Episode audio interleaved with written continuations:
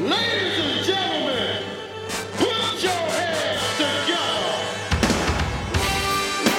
Dangling dangerously 10 feet above the largest internet nexus supplying the last great hope for humanity that's known as Los Angeles. This is the Drunken Taoist Podcast. Tonight, we'll try to understand the wild overreaction from Muslim countries to bad movies created by bad people. We'll hear the tale of South America's first interracial love story. We'll pay a visit to the Drunken Taoist digital mailbag. We'll get a taste of culinary surprises. We'll take a step over the ethereal plane to enjoy some dream time. And now, quietly waiting for his one-way trip to Guantanamo, I'm Rich Evers. And my partner in crime, answering hopelessness with a defiant smile and a raised middle finger, Daniel Bolelli. Away we go. Well, there we go, guys. Episode two is about to begin, and this time we have a little bit of alcohol. Mr. Moretti. Cheers, fellas. Thank you, Evan. I, I apologize for not introducing myself last time. I'm Rich Evers, or Richie Mon. You can give me at RichieMon1 on Twitter. And then I'll have like 10 followers instead of 9, so that'll be awesome. Richie Mon, number one.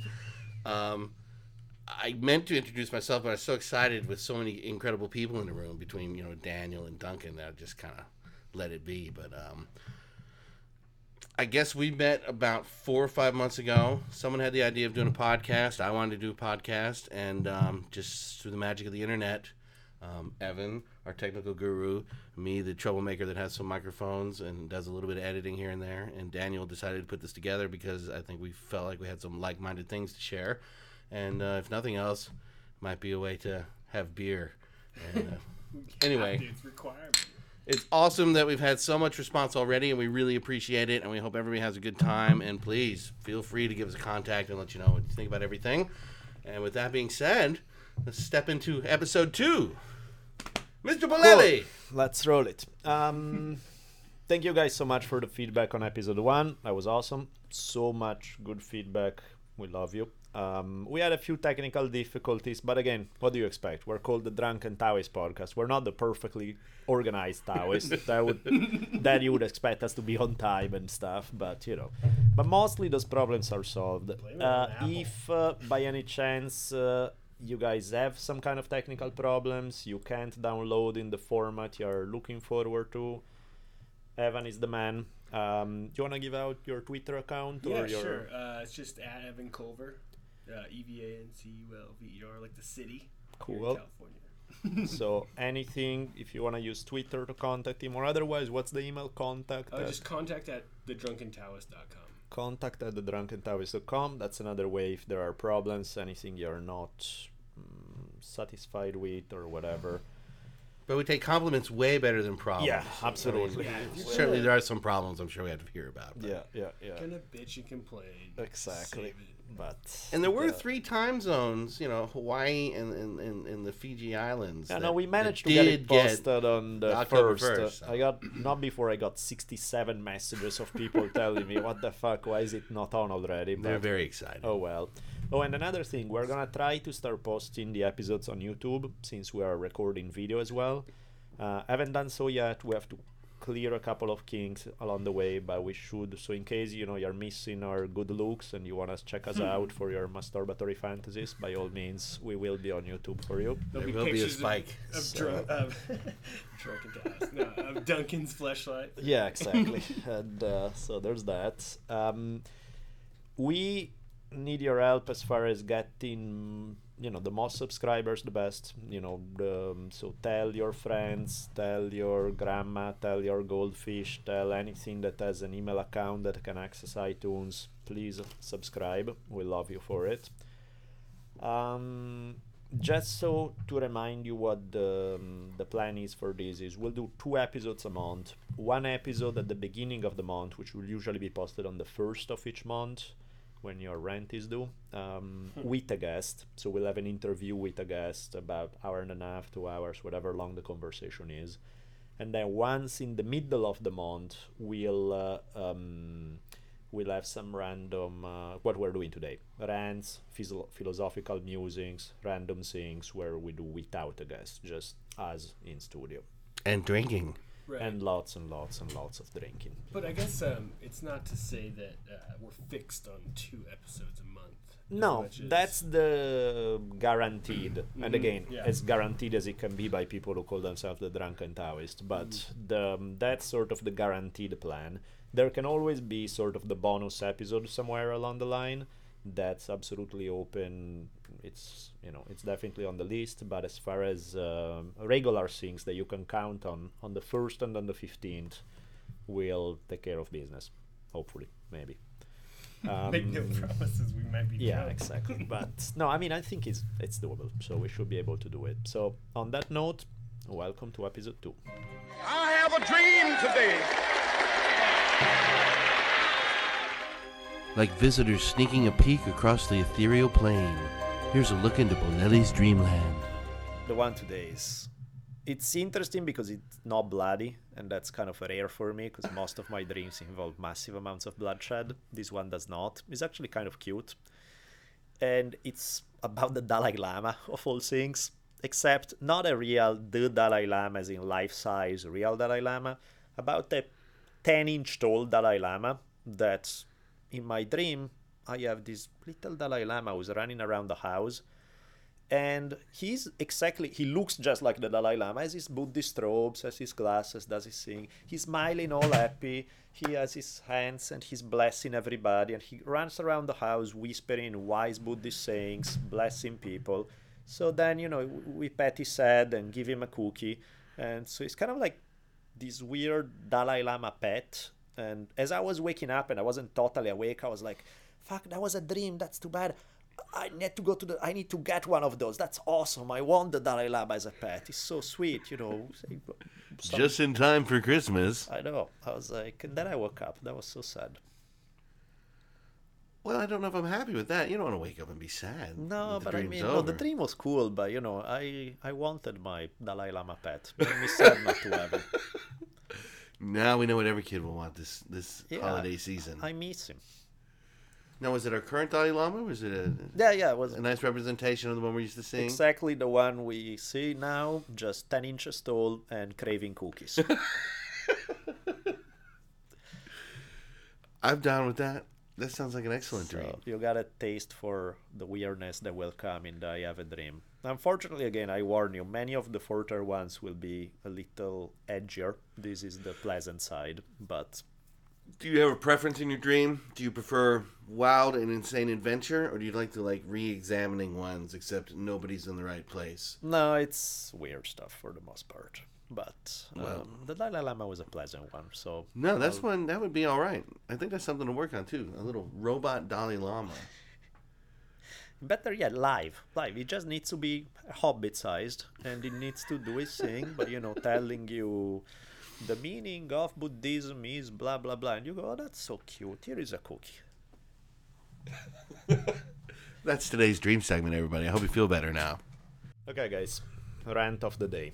Here is our topic Bolelli versus binary thinking and dualistic mentality, which is, it sounds too nerdy and philosophical for you. Probably it's because it is, but we'll try to bring it down to a human level. Let's start. Oh, yeah, let's start with that too. What Yeah. are we drinking right now? We just got a little Johnny Black. Johnny Walker Keep- Black Label, by all a- means. I like a little smoke. Yes, every once in a while. please pour along. We'll make the rant that much better. Um. Okay. the um, the first this is just a specific example i'm gonna start from okay so then we're gonna make it to a bigger point but the specific example i want to play with is recent news you know ever since the um, some random guy did a cheesy crappy movie against uh, mohammed and uh, specifically and islam in general Funda- muslim fundamentalists went back to doing what they are famous for doing, which is being the violent fuckheads that they are and going on this rampage all over the world. And uh, it is one of the things that piss me off. Well, many things piss me off on a regular basis, but this one, a bunch of people, including a lot of people I like and respect, reacted to all this with this. Well, it's not really about the anti-Mohammed movie. That's a minor thing alone. It, it really is just a reaction of poor oppressed people against who are the victims of drone strikes, who are responding to bad U.S. foreign policy. And the thing that bugged me about that is that there's these people who recognize that the US government has done fucked up things throughout its history, has been doing and is doing fucked up things today, turn that to mean, well, then anybody who's against the US government must be good. Because if the US government is the bad guys, then everyone else must be the good guys. So some crazy fundamentalist fuckhead, well, they are really just poor, oppressed people who are responding to the evil empire. And it's like, no, man. Life, you know, this notion that all evil come from one source, yeah, good luck with that. Um, and I mean, don't get me wrong, I make a living basically. I teach courses in which I get the bulk of what I do is talking shit about you the history of the American government, you know. So there's, you know, anything from the near wipeout of American Indians to interventions in Latin America to all of that. That's what I There was slavery too. yeah, I mean, slave. It's like if we start the list, like we never end, right? There's a long history of horrendous shit that happens, um, in large part mm, connected with the history of the U.S. government. So I'm not, you know, I'm not some neocon dickhead who's making apologies for the U.S. government, saying we waving the flag and going, we are the best country in the world or some shit. At the same time, precisely because I'm not that, maybe we can take into account that we shouldn't make apologies for insane religious fundamentalism just because you hate the government. And so, with that logic of the enemy of my enemy is my friend, everyone but the one you hate the most must be good, then, you know? So, you know, occasionally it does happen that there's a dog somewhere that takes a shit, and that's not because of the US government. You know, it, kidding? it can happen. So, Rarely, but yeah. so the point, and i- i- this is made even more evident by more recent news that I saw the other day. In uh, in Bangladesh, there was the story of this one Buddhist guy who posted some picture that was deemed offensive on Facebook. So the usual level-headed reaction by which Muslim fundamentalists are known for was to promptly burn down four Buddhist temples plus multiple private homes. So uh, is that a reaction to drone strikes as well? Is that because of the bad U.S. government? You know, it's like that's what bugs me. Sometimes shit comes from multiple sources. It's not not all evil as uh, no one entity has a monopoly over evil or over stupidity over any of that stuff. But this is really just one specific example of a bigger disease. You Yeah. know, well, it's nothing new. Ask Salman Rushdie right? Precisely. or that Danish cartoonist. Was three, four years ago? even that I heard people telling me it's a reaction to Western imperialism. In this, that's why I love the Buddhist example because it's some Bangladeshi against another Bangladeshi. There's Westerners have nothing to do with it. And again, this is coming from me, who I assign books in the classroom called American Holocaust about, you know, the 500 year wipeout of American Indians. So I'm not, you know, again, I'm not that guy who's gonna defend the U.S. government but precisely because of that the thing that bugs me is that binary thinking. You know that most people are so comfortable with the notion that there's absolute good and absolute bad and there's ab- nothing in between. So even like take the example of the book i assign you know american holocaust. It's a cool book. It's fun. Well fun may be a wrong word because it's brutally gory and tough to read but it's it's a good book in terms of reversing the traditional story of uh, you know, flag wavy. Columbus was a hero, and uh, you know, American Indians got wiped out. Oh, but well, that's something we'll sweep under the rug in the name of the glorious history of the United States, kind of stuff. It does a good job at that, but at the same time, all it does is he reverses the bias. You know, we go from uh, good white Americans are the best in the world to everyone who come from Europe is an asshole, and American Indians were all perfect and wonderful and sweet, and there were no exception. And it's like, ah man, why do you have? Why does it have to be that way? And partially, I get it. it. Is because readers, most people, are so addicted to this drug of dualistic thinking that if you throw any kind of nuance in, if you throw any kind of complexity, you lose people along the way. You know, you have the. Uh, it's kind of like, oh, hey, American Indians, these horrible things were done to them. Oh, but some of them did some fucked up stuff, and there was human sacrifice among the Aztecs, or this that. But in that case, that means they're not really good. So who the fuck cares if they got all wiped out? That was good, actually, right? And it's like, well, I mean, think about American politics where there's two parties. Exactly. Right. I mean, I was gonna say wh- exact same why is thing. it that if you're with one, you have to be with the other, vice versa? You know, I mean, it's the same thing. It's just the same. And that's a recent thing. I mean, I even remember as a kid, you know, once Reagan was elected, everybody put their weapons away and we just went on our merry way and it just doesn't exist anymore. right. And uh and and to to go with your American Indian story, I know for 30 years I thought Andrew Jackson was the worst person mm-hmm. who ever could have been. My wife has a heavy Cherokee, you know, mm-hmm. heritage to her. But then we read a book that described the toil that Jackson had to go through. He wasn't necessarily for removal, but he knew if they weren't removed, they were going to be killed anyway. Mm-hmm. So he was stuck in a really horrible position where And then you I can do nothing. Yeah. and you saw the twenty dollar bill. Right. And there he is. This guy's awesome. It's a tough one. Nah, it's just screw it, man. But you're right. There's so many nuances and so many Yeah. levels. But you- you're in, in, in the overall discussion, you're completely right. This Muslim reaction has nothing to do.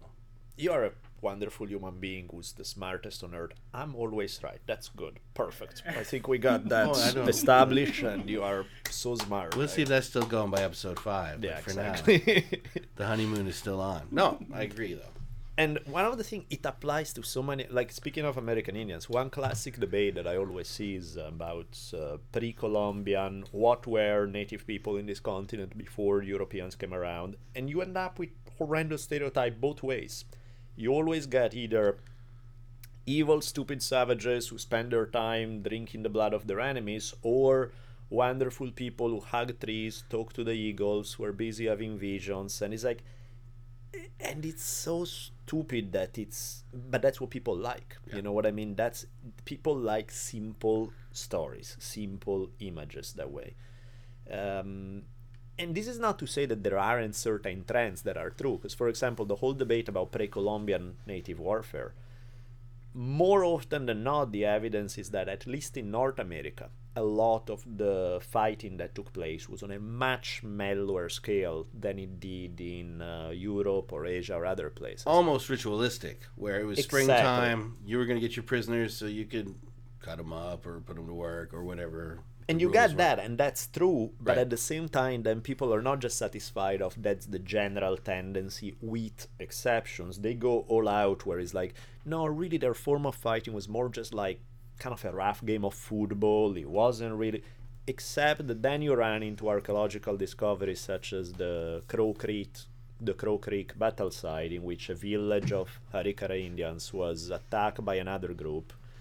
400 people were murdered, chopped to pieces, burned to death, fed to the dogs, which I don't know what kind of football you guys watch, but that's a little beyond the scale of the typical football game. Unless you're English. Yeah, exactly. But, you know, is uh, that's what I mean is like people and the problem is with these stories is that when you construct these really simple stories, one little it's enough for somebody to throw in evidence that that's not always the case to then make people flip 180 so it's like oh if they did that that means that they were really assholes who deserve what they had coming when europeans came over or vice versa. It's the same thing as when people think they grow up with this uh, waving the flag and apple pie stuff and then they find out some fucked up thing that the us government did. They turn into then the us is the roots of all evil or they start with the us the roots of all evil and they find out something that maybe was actually pleasant and they turn it into in that case let me wrap myself in the flag and it's like why the fuck does it have to be so extreme you hmm. know? It's the and this may sound stupid like it's just some people make huge decisions based on this mentality you know? The whole what you were bringing up before we actually started recording the whole idea of the enemy of my enemy is my friend. If you think about what that has done you know it's like it's the cold war we don't like the soviet union Osama bin Laden doesn't like the Soviet Union. Well, in that case, here is a bunch of weapons and money, Absolutely. and we'll support you and we like you. And we end up preparing. What preparing. could ever you know- go wrong? Well, I mean, it seems like people feel like they're forced to give a decision, like make a decision right, Right. now, choose a side, Uh-huh. or nothing. When in reality, why not just say, "Look, I don't have enough information. I might choose later. I'm not sure. Just, just wait. Right. You know, like It just seems the bell curve is a much better decision maker than the flip of a coin. Yeah, because this stuff never. I mean, if you think about the last, uh, you know, Saddam was our American ally. Absolutely. Uh, Bin Laden was an American ally. Always with the logic is Saddam is against Iran, so we must like him. Bin Laden was against uh, Soviet Union, so we must like him. Same thing as And the we were friends with Iran before that. Right, precisely. The way people look at the Cold War, I've heard the, I've heard the arguments of people who say, well, it really is a story of just the good guys versus the bad guys because the good guys were standing against Stalin and the horror of communism, which there's an element of truth to it. And at the same time, when you try to sweep under the rug some of the worst atrocities committed in the name of fighting the good fight, you're an asshole and you're turning into the opposite of what you're supposedly mm, defending. Well, the madness of the Cold War was, and I, I just I was working some on a, a documentary about Russian hockey and the guys that you know came over to play the NHL. but even they mentioned that five years after World War II, the Russians were better friends with the Germans, who had killed what twenty million Russians, than they were with the Americans, who we were the same side fighting with five years earlier, and they never understood that because I think Right. as countries, I think Russia and the United States are very, very similar. Other than the Russians sort of were pinned under the czars and then worse Right. than that afterwards. But uh, it's a very similar sort of people. And very easily, you know, the flip of a coin another way, it could have been on the other foot. No, of course. And that's the problem with the dualistic thinking that once you start dividing up the world into you draw the line somewhere and there's the good guys on one side, the bad guys on another, you have already screwed up. Yeah. Because it's never that simple. You know?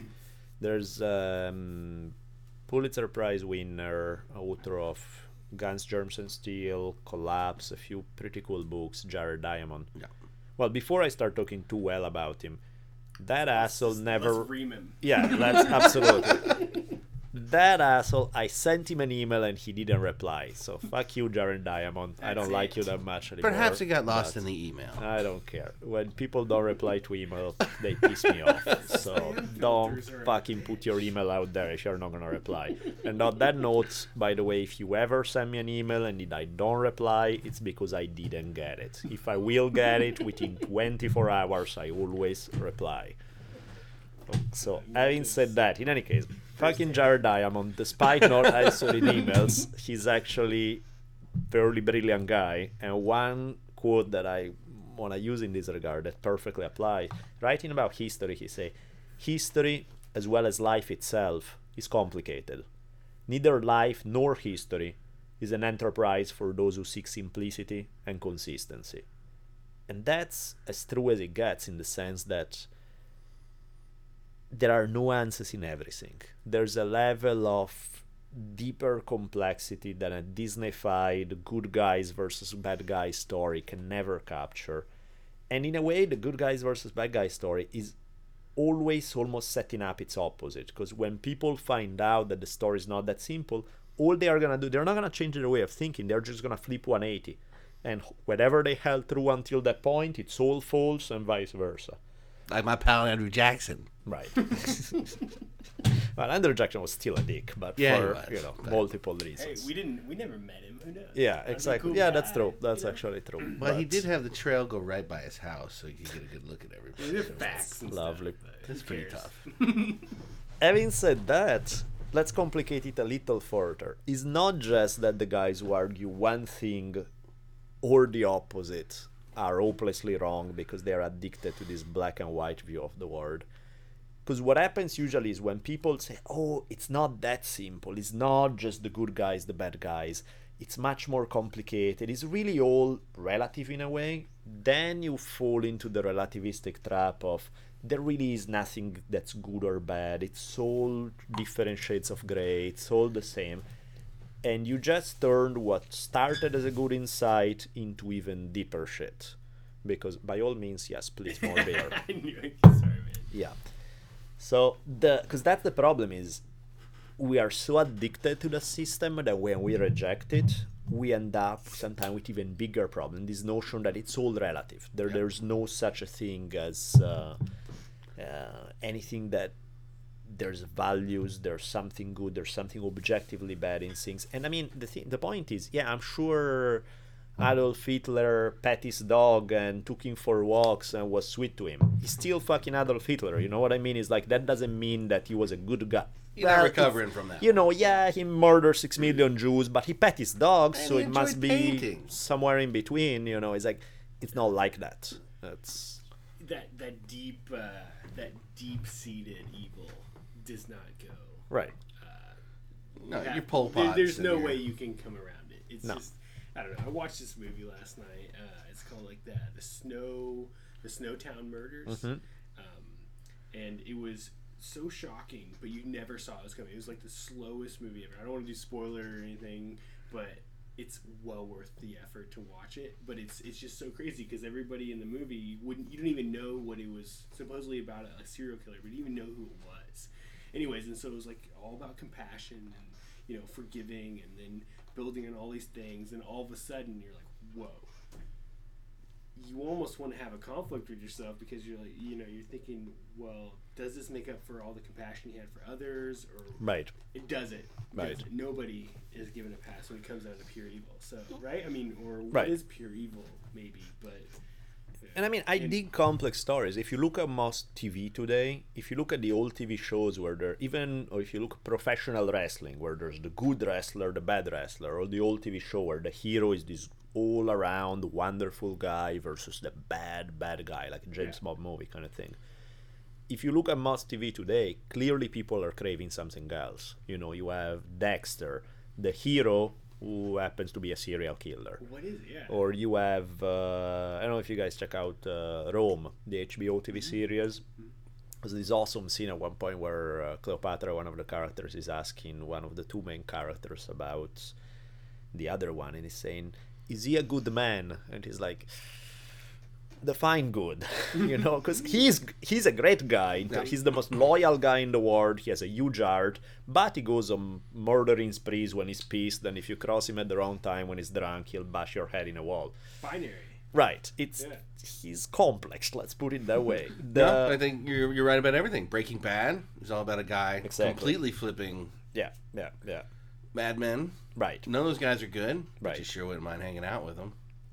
So the thing about It is that is that it's tricky because there is a point where you know there are certain points that once you cross, you are a fucked up human being, and nothing good you can ever do can redeem you from that. You know there are certain things that are pure evil no matter what. You know take. Uh, you know I don't have that much problem with people. You know I can see you kill somebody. Well, you know, self defense or whatever the fuck. There may be some reason for that, but you take something like rape.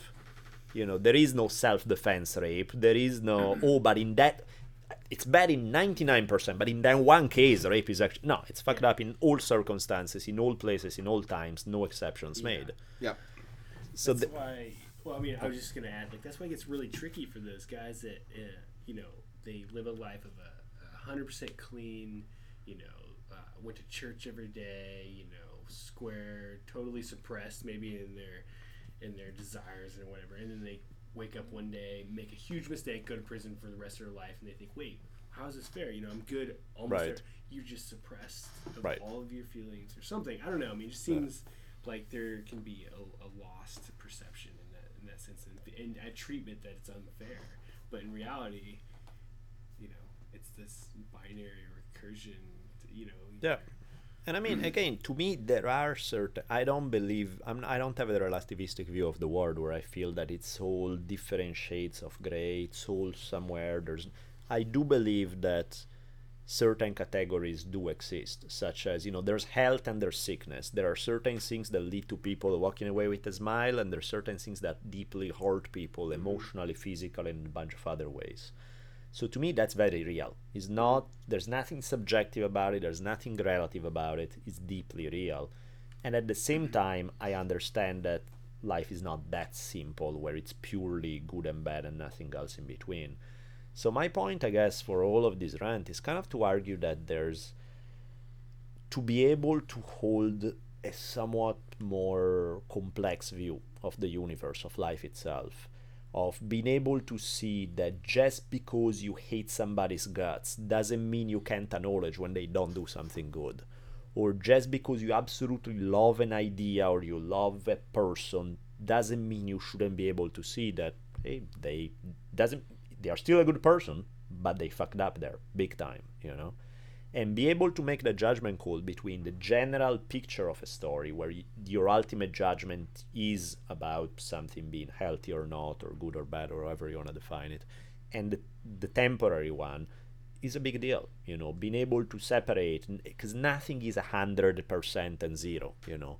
Everything is somewhere in between but how in between it is makes a big difference because you know there's a big difference where again you're petting your dog but you're a, a mass murderer versus you are overall an amazing human being and occasionally you fuck things up a little bit you know it's not the same we're not even close yeah there's an element of good there's an element of bad but it's not the same at all Well, I don't think it's ever expected that any of us are going to be perfect, is right it? no and But I, I to take think, it all the way back around though to the to the Muslim question that we started with, Mm-hmm. how do you fix that? I mean, obviously, it's back to the five percent of the bell curve again, and we have the same crazy five percent with evangelicals in this country for sure. Those people are never going to change their mind, and they have some sort of view where unless the rest of us turn into some 12th century caliphate, we will always be wrong. but you you- make a good point because you know you look at like christian fundamentalists today They're or, the same. They're exactly the same. their mindset is sick as hell, and he was always sick as hell. But Christian fundamentalists, 400 years ago or 300 years ago, burned people in the public square as a normal thing. Yeah.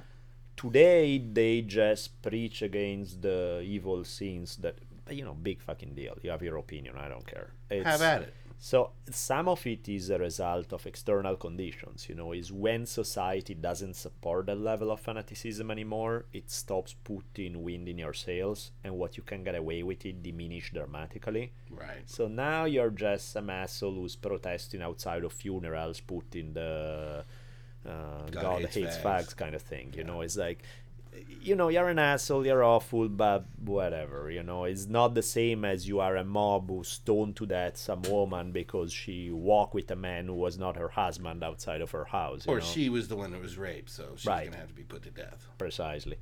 So that's the mindset. I don't think when Christian fundamentalists or Jewish fundamentalists think that they are somehow more enlightened or better than Islamic fundamentalists, yeah, you're sadly deluded because if you look at your history, you've done the same shit for more than a thousand years.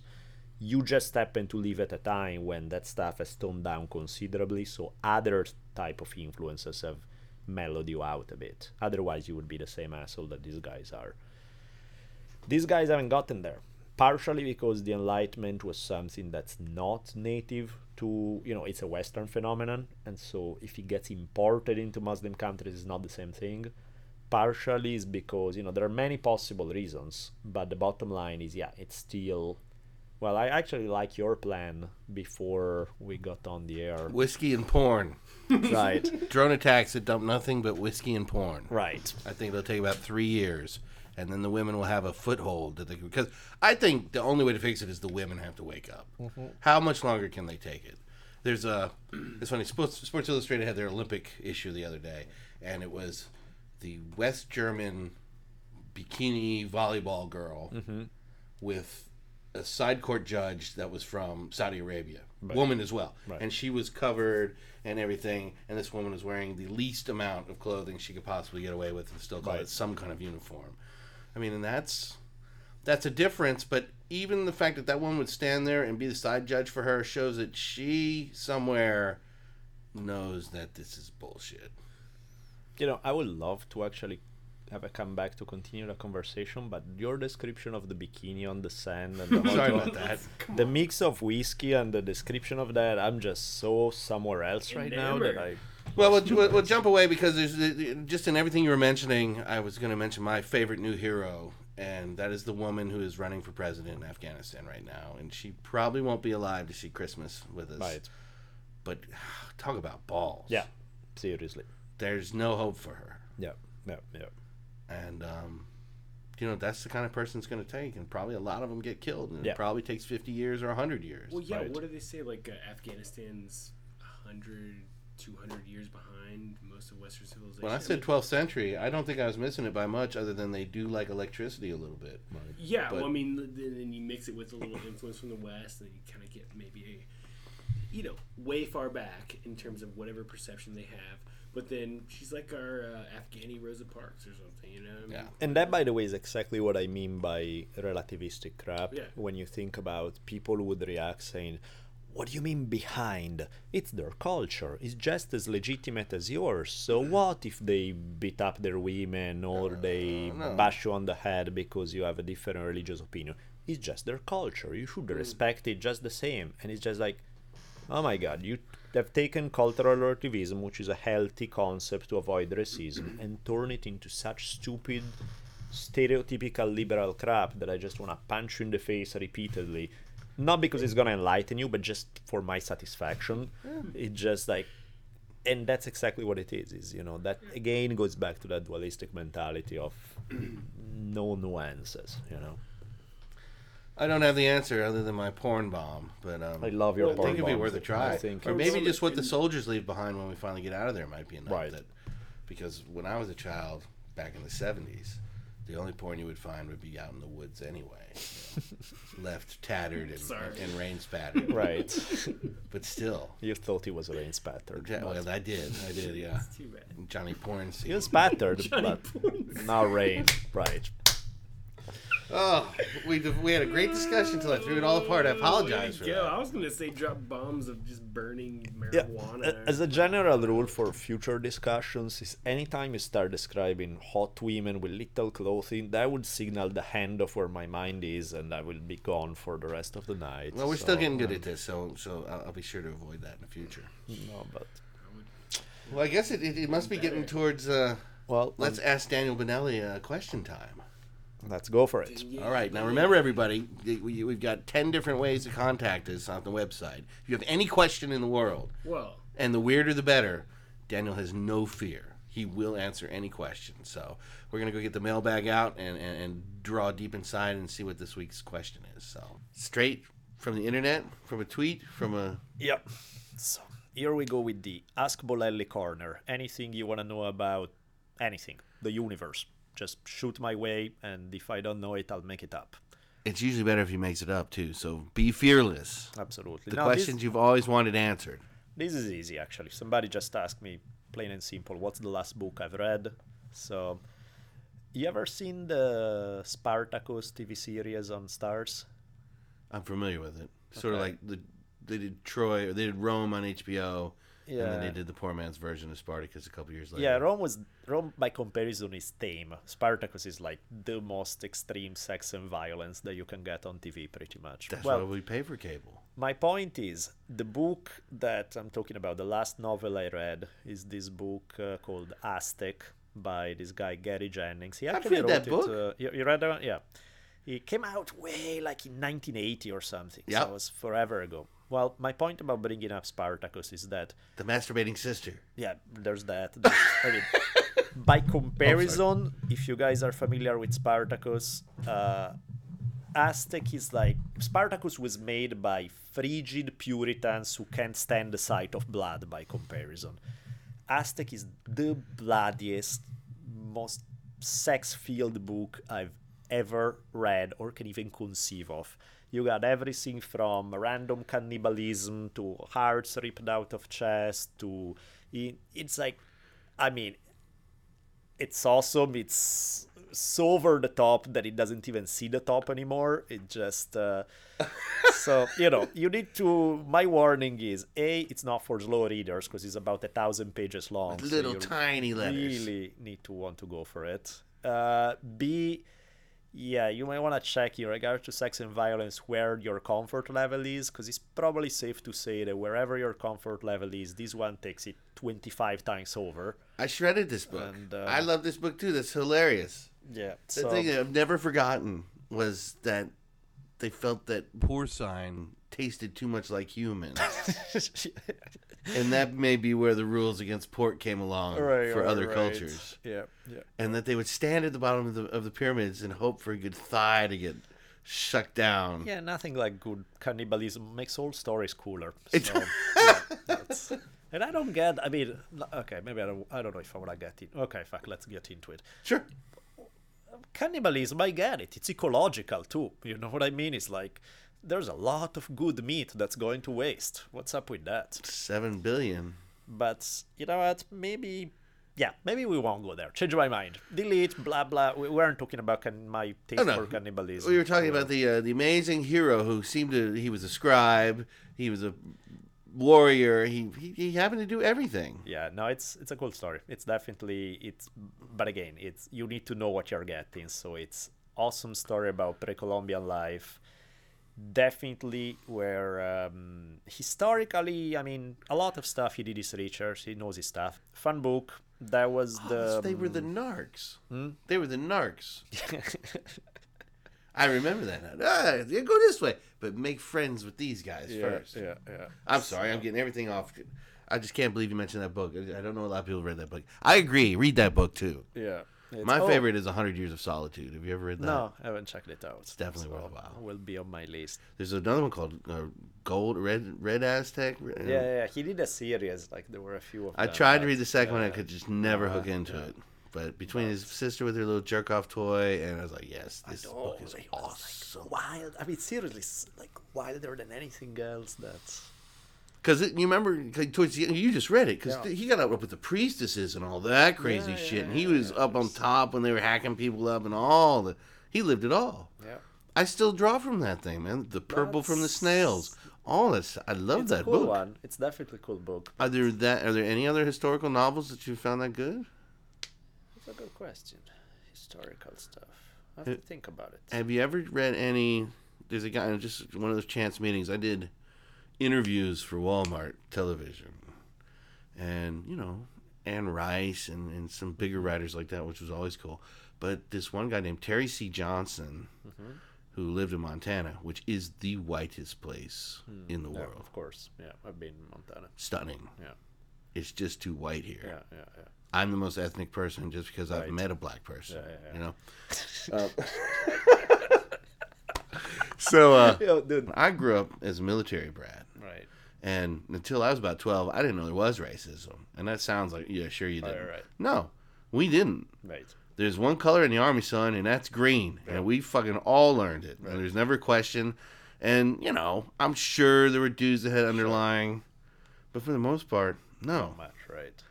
So I fly into Billings to meet this guy, and you know, he's the real dude. He had done a whole series of these books, though, and what he would do is he would find the diaries and and just kind of go through. And And, the one he was working on is the, the Chief Joseph story, which I think That's is the most cool story, crushing yeah. story in the history of mankind. Yeah. And he's broken it into three pieces, and I just went to visit him on that, and it was just like, that was great stuff. You know, I'm dying. There, I have two, two historical novels I want to write. One about the French and Indian War, um, sort of like Last of the Mohicans, had it being written by Eminem, kind of thing. And um, one is about uh, Ikkyu, the crazy Zen master, whose main priorities were women, drinking, and. I'd love to live in his world. By the way, the second one I already have the title. is a series of alliteration. It's called. Uh, let me think. Swords, sake, sex, parentheses, and zen.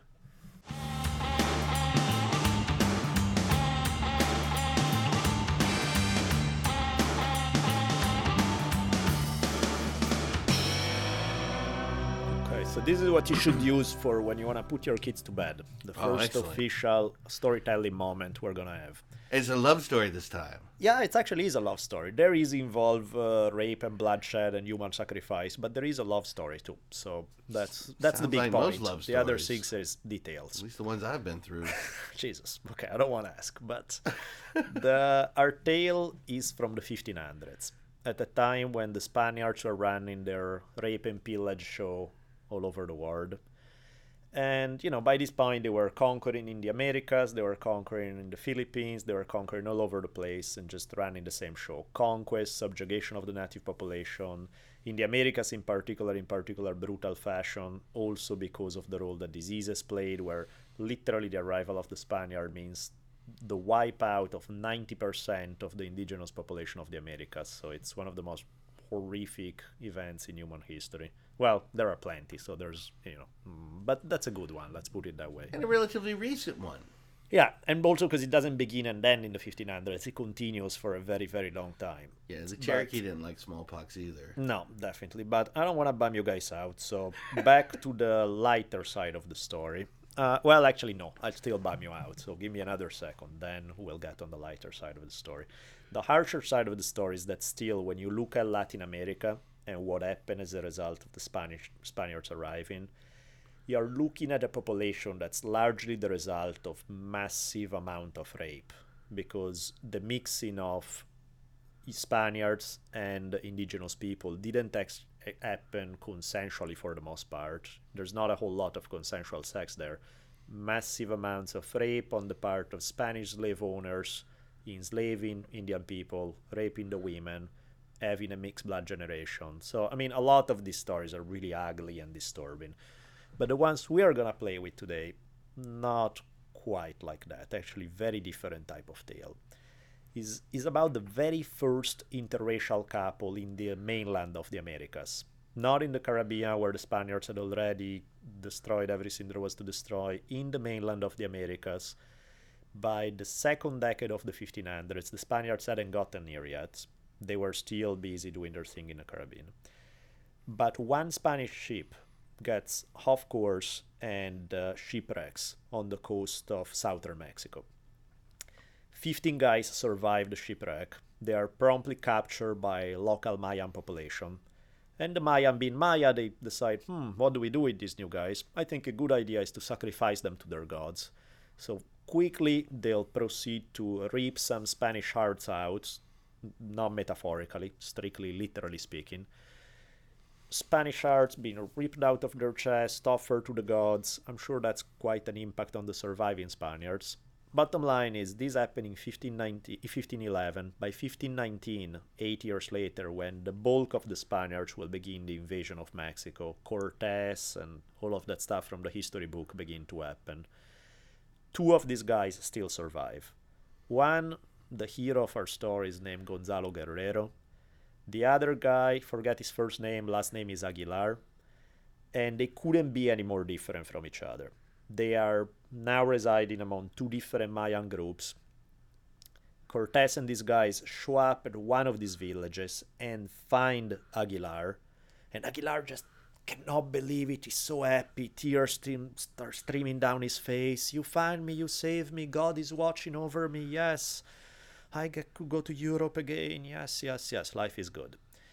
So, logical step is that Aguilar then tell Cortes, there's another one of us in a few villages. I haven't seen him in a few years, but he's in a few villages down. I know he's still alive. Let's go get him. Gonzalo Guerrero. Let's run up and save him too. They show up, and when Aguilar arrives, telling him, Brother Guerrero, we are here to save you. Guerrero looks at him and is like, Yeah, I don't think so. And I'll give you guys the direct quote because it's too cool. Um, Guerrero addresses Aguilar and he tells him, Brother Aguilar, I am married and I have three children, and they look on me as a captain in time of war. My face is tattooed, my ears are pierced. What would the Spaniards say if they saw me like this? So go, and God's blessing be with you, for you have seen how handsome these children of mine are. Please give me some of the beads you have brought to that you have brought with you, so I can give them to them, and I will tell them that my brothers have sent from them from my country. And with that, in polite fashion, he's essentially saying, Thanks, but no thanks. I mean, take a look at me. I'm tattooed from head to toe. I'm married to this hot Mayan woman. I have three beautiful kids. I think I like it here. I'm good. So thanks for caring about me. But Thanks, fellas. yeah, see you guys. Uh, You know someone had to give him shit. Yeah, and I mean, on the other line, he was the diplomatic guy in the family. His wife wasn't quite as diplomatic because the woman that he married uh, just take a look at Aguilar and she's like, "You're trying to take my husband away, you stinky Spanish piece of crap. Just get the fuck out right now," you know. So, by the way, this is talk about. Can you imagine these guys growing up? You know, the first interracial couple, like Guerrero growing up in Spain, I'm sure he wasn't in his wildest dreams that he would find love between the ties of some tattooed Maya woman across the world, and same goes for her. That in- they hadn't even conceived of no, yet. of course. So now this story is not quite cool enough yet. Um, so we add one extra layer. After Cortez and Aguilar and the Spaniards decide, ah, fuck this guy, you know, I guess he's gone native, whatever. We'll just let him be. We'll just do our thing. 20 some years go by, is the late 1530s, and by now the Spaniards have conquered pretty much everything there is to conquer. So much of Mexico has been conquered. Now they are invading Honduras. During a battle in Honduras, they, after this bloody, brutal battle, they take a look at all the bodies left on the battlefield and they find this one Spanish guy covered in tattoos who had been a war captain for some allies of this Honduran village, probably from the Maya lowlands. So the story was that more likely than not, unless there were multiple tattooed Spaniards running around the jungle, this was Gonzalo Guerrero, who for the last 20 years have been waging guerrilla warfare on the Maya side, fighting against the Spaniards, and eventually finds his death some 20 years down the road in this battle. That's as cool as it gets. You That's know, the real this is- hero. yeah, Guerrero is like the original badass from the Americas, the father of the very first interracial kids in Mexico, and for that matter, anywhere in the mainland of the Americas. Anything with Aguero, Aguero when he made it back? No, I mean a- Aguilar was just like disappear into you know, history? he's like, "Thank you, God. I'll pray with my rosary." And Oh. you know, they were two very different kinds of Spaniard. One is the guy who's very attached to his Spanish heritage, who love Europe, who's all that. Guerrero is like, "Yeah, Europe was interesting, but really, I think I'm I'm better off here. Thank you, guys. I'll see you guys another time." That's fascinating. So that's quite a tale. All real, I swear, didn't make it up. So check it out in the history books. It's, it's a good one. So that's today's story time. Yep. Now everybody can go to sleep. Yep. Nighty night. Dream of reap Tattooed the hearts. Mayan women. Yeah, I think that's the better. That's the better yeah. part. Yeah, yeah, yeah. Maybe it's still a little bloody from the sacrifice, but Tattooed Mayan women will slowly and gently lead you into your dreams, and uh, life will be good. I don't think I know what tattooed Mayan women look like. Uh, you need to get out more often. I do. It's about all the time we have for the non-guest podcast. It'll be a little shorter than, than the ones with our epic uh, interviews, but I must share a little story with you fellas. Oh God. Go. I'll uh, I'll leave the establishment's name uh, unmentioned, but uh, you can say they're uh, purveyors of, of waffles and chicken. And uh, it happened that I had a few different sets of friends in over the past few weeks, and somehow they all know that they wanted to go try this restaurant. You know, you come to LA, the greatest cuisine from every country in the world, and they want to have waffles and chicken. Nice. Well, I've been there a few times, and I'd had the waffles and chicken, and they were touting their chicken chili. Well, why the hell not? On a bed of rice. Sounds delightful. It was a little cool that evening. As I reached the bottom of the bowl, there are things you don't want to see in the bottom of your bowl. The flashlight. A flashlight. Okay. a used tampon, Shit. a severed finger, all of them bad things. I was presented with a six inch piece of used gauze. It's cool. It was not cool. I squealed like a little girl. Uh, I managed not to vomit. Of course, there was a lot of action going on around as apologies were being made. Oh Lord, where'd that come from? You know. And first, I'm defensive because, like, look, I'm not a motherfucker that's gonna go bring me some gauze so I can get my you know twelve free dollars of waffles and chicken. But this was not the case, and obviously this thing came from somewhere. I was trying to maybe do some DNA testing on the various pus and and and and and, and, and Did it have flavor? I didn't taste it. It maybe flavored the chili, Okay. but I like the chili, so I don't really know how to comment on that. But long story short, they come back to me and they say, "Oh, uh, that gauze is from where we steam the rice. We put gauze over the top of it because Sure. gauze has been a long-known effective means to keep moisture in." To which I responded, "This being the case, please present me with five yards of the gauze from the kitchen right now. Since you use it all the time, that shouldn't be a problem to come up with." All right. they uh apparently they had used the last bit of gauze to put into my chili. So. Of course. They said that, really. Well, that's just how it ended up. So anyway, I hate to bitch and whine, and we don't mention anybody by name because that would just be wrong. But and probably an isolated incident. But goddamn, I hate when that happens.